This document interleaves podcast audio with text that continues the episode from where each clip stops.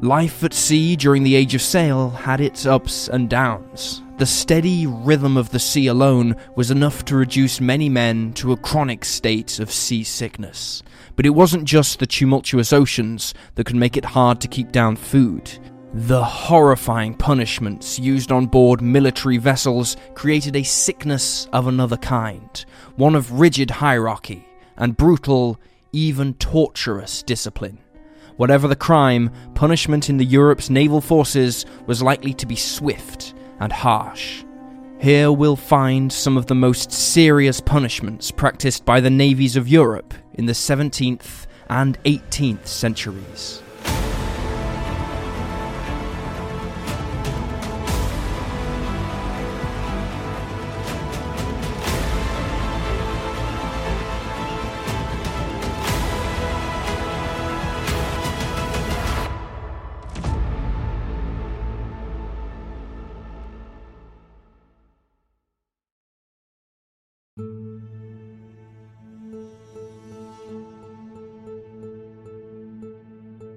In many ways, flogging remains the iconic symbol of the cruelty of life at sea during the Age of Sail. Certainly, flogging remained the most common of all punishments used to maintain ship discipline. Also known as whipping or caning, flogging involved the administration of blows to a person's back with a whip or a rod. This may be a textbook definition, but it fails to capture just how awful this form of punishment really was. The instrument used for the punishment, for example, deviated massively. Sometimes the chosen weapon would be a wooden rod or a leather belt, an instrument capable of inflicting serious pain and even wounding cuts. Brutal, but not much different to the kinds of corporal punishment found in schools at the time. The harm caused by such instruments was as much from the public humiliation as it was from the physical discomfort. A glowing red backside did little for a sailor's reputation, with his crewmates. However, there were much more serious tools used. The cat o' nine tails, a type of whip used by the Royal Navy, was one such weapon capable of causing real bodily harm. The appearance of this tool is somewhat harmless, a handle connected to some limp looking strings, but appearances can be deceptive. Sporting nine cotton cords, known as tails, the cat o' nine tails was studded with up to three knots on each length of string. These were responsible for its fearsome impact wounds, creating numerous cuts when striking flesh.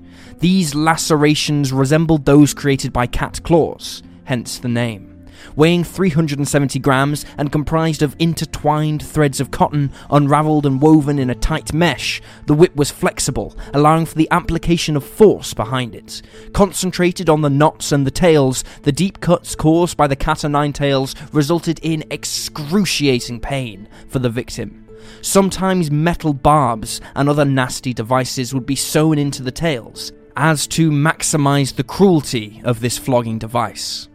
Only a few blows were needed to skin a man's back and leave it a tangled web of crisscross knotted scars. With their shirt taken off and their wrists tied to a grate or post, the whipping of a man would always take place in front of the assembled crew. To much fanfare, a sentence would be read out, and the man would be allowed to admit to his crimes and apologise. If he were especially brave, stubborn, or foolish, he could protest his innocence and bemoan the injustice of the punishment. The man doing the whipping rarely held a sympathetic ear to this sort of thing. Then came cuts or lashes, administered by the boatswain, the feared head of discipline on board. These would come with such force that one observer of a flogging stated, The sound of blows across the naked back of the sufferer may be heard at a distance of a hundred rods, which is about 500 meters away. The screaming man, suffering under these blows, was at least as audible. After a significant number of lashes from such a whip, cuts would land upon cuts, and the back of a victim would become a painful mess, open for infection. As a matter of fact, the phrase to rub salt in the wound originates in the use of the cat o' nine tails. In a desperate attempt to prevent infection, sailors would pour salt over their backs, chewed up into ribbons by the flogging. This, as the phrase suggests, was an incredibly painful process. It was also, as some ship surgeons must have known, completely useless. Seawater contains a host of bacteria. All this process would have done is hurt. One dozen lashes was the most common number to receive, and a common sentence it was too. Minor misdemeanors such as drunkenness, answering back, or a poor work attitude could land such a punishment.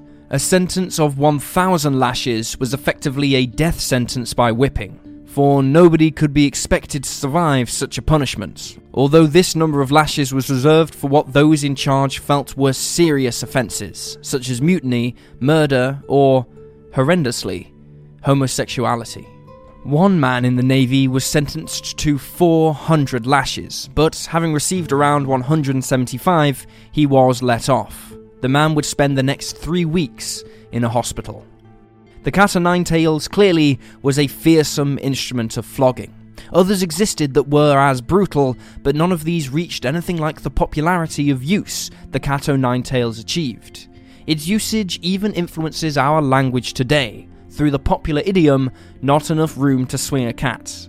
Yes, the expression doesn't come from people of the past swinging kittens by the tail, it comes from the cat o' nine tails, meaning not enough room to swing a whip. Spread around the world in the bellies of British shipping, the cat o' nine tails found use globally, shaping the way not just sailors were disciplined, but soldiers, slaves, and criminals too. Sadly, this piece of naval heritage has yet to be confined to the history books entirely. Although not practiced in the United Kingdom since 1948, the practice of flogging remains in many former parts of the British Empire, especially in the former colonial possessions of the Caribbean.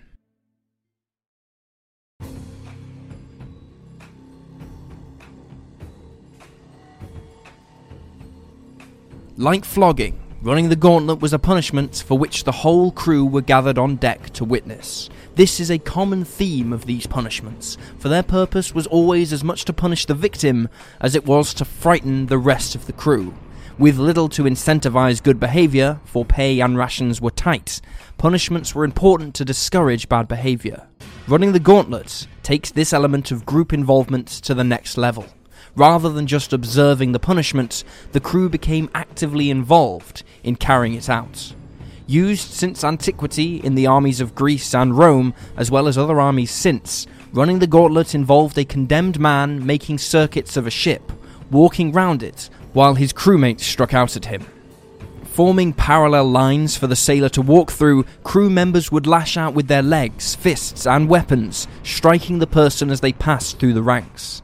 Various rules existed, though they differed from ship to ship. Edged weapons were generally banned, and the runner was often given the opportunity to shield their face with their arms. Running was allowed, but seen as highly dishonourable, and might provoke greater aggression from the surrounding crew members. Here was a way for crew members to not only pass judgment on fellow crew members who broke rules, but to act it out themselves. This mental separation from a crew member and complicit role in their punishment was a highly effective way of mentally separating the two, helping create a heightened sense of us and them, obedient and disobedient. Running the gauntlet could backfire on the captain and his authority, however. Relying on the crew to punish a fellow crew member was a bad choice if the punishment was seen as unfair, or if the sentenced crew member happened to be very popular. This happened in 1760.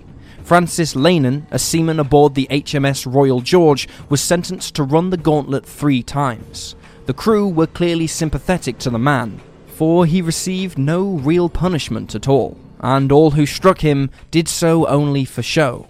As we can see, despite the brutality of the punishment and the era, there were moments of compassion and friendship still to be found.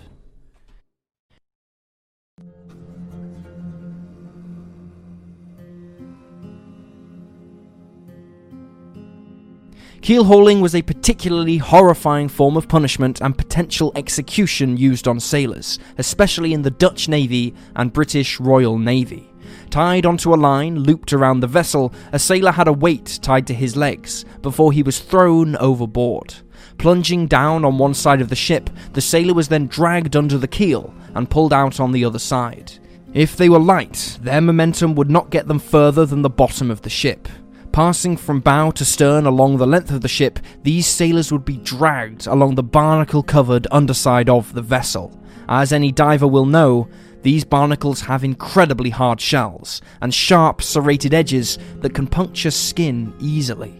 This bristling shell of marine life would cut like razors as the sailor was dragged across it. The result would be a series of lacerations across the body, leaving the victim scarred and at massive risk of infection, especially as large amounts of marine life would likely be embedded into the wounds. Medicine was crude in treating this sort of thing, even on the mainland. While at sea, medicine was often little better than amputations carried out by the ship's carpenter.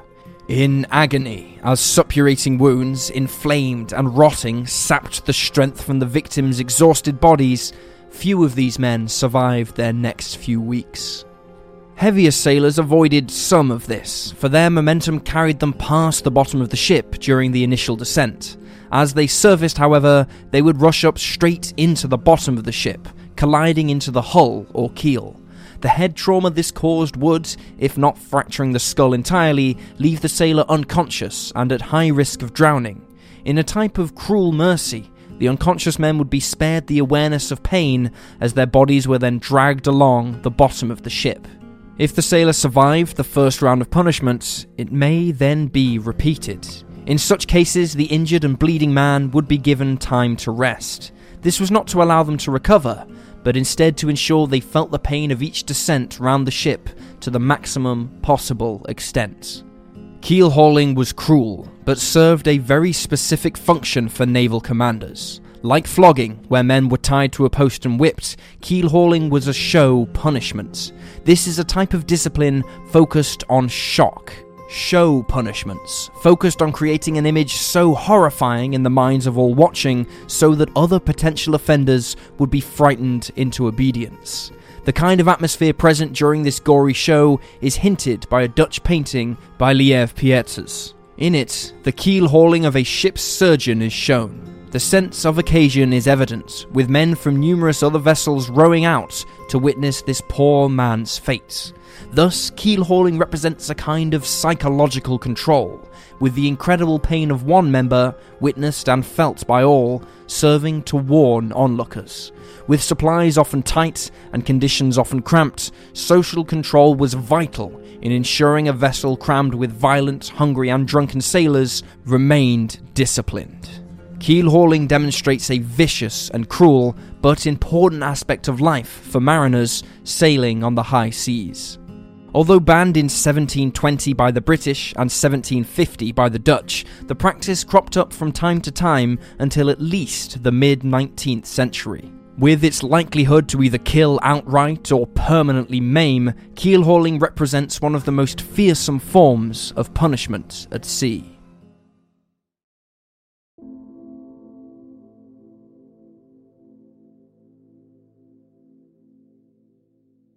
Severe shows of gore and obvious cruelty, either through extensive flogging or keel hauling, were ways of keeping the crew obedient. However, sometimes an execution required more straightforwardly brutal methods. The most severe punishment in any naval body was usually hanging at the yard arm. This was the large pole that went through the mast. With bound hands and feet, those to be hanged at the yard arm would be slowly pulled up by one of the many thick ropes on the ship's rigging, attached to a noose wrapped around their necks. In solemn silence, the entire crew would watch as these men slowly died of strangulation. With many onlookers having shared living space with that man, having often travelled for months together, sharing everything from food to life stories, this grim, silent affair must have been particularly awful. Seen as the final punishment for serious crimes such as desertion or mutiny, hanging at the yardarm acted as a powerful deterrent to anyone thinking of rebellion, dangling the victims prominently on the ship for days or even weeks before being cut down. This list of cruel punishments used in the Age of Sail is far from complete. Added to this repertoire are other methods of social control, such as summary beatings, solitary isolation, and partial starving. Such methods, however, remain only too common in armed forces and conflict areas to this day. The methods of punishment listed here shock us with their cruelty, and rightly so. To witness any one of these must have been traumatic, even to the seemingly thick skinned men of the past. But what makes these punishments truly interesting is that they speak to another social reality, one just as cruel, but harder to describe. Life on board a ship during the Age of Sail was a reality of hard labour and daily difficulties, one of frustrated desires and unexpressed pain.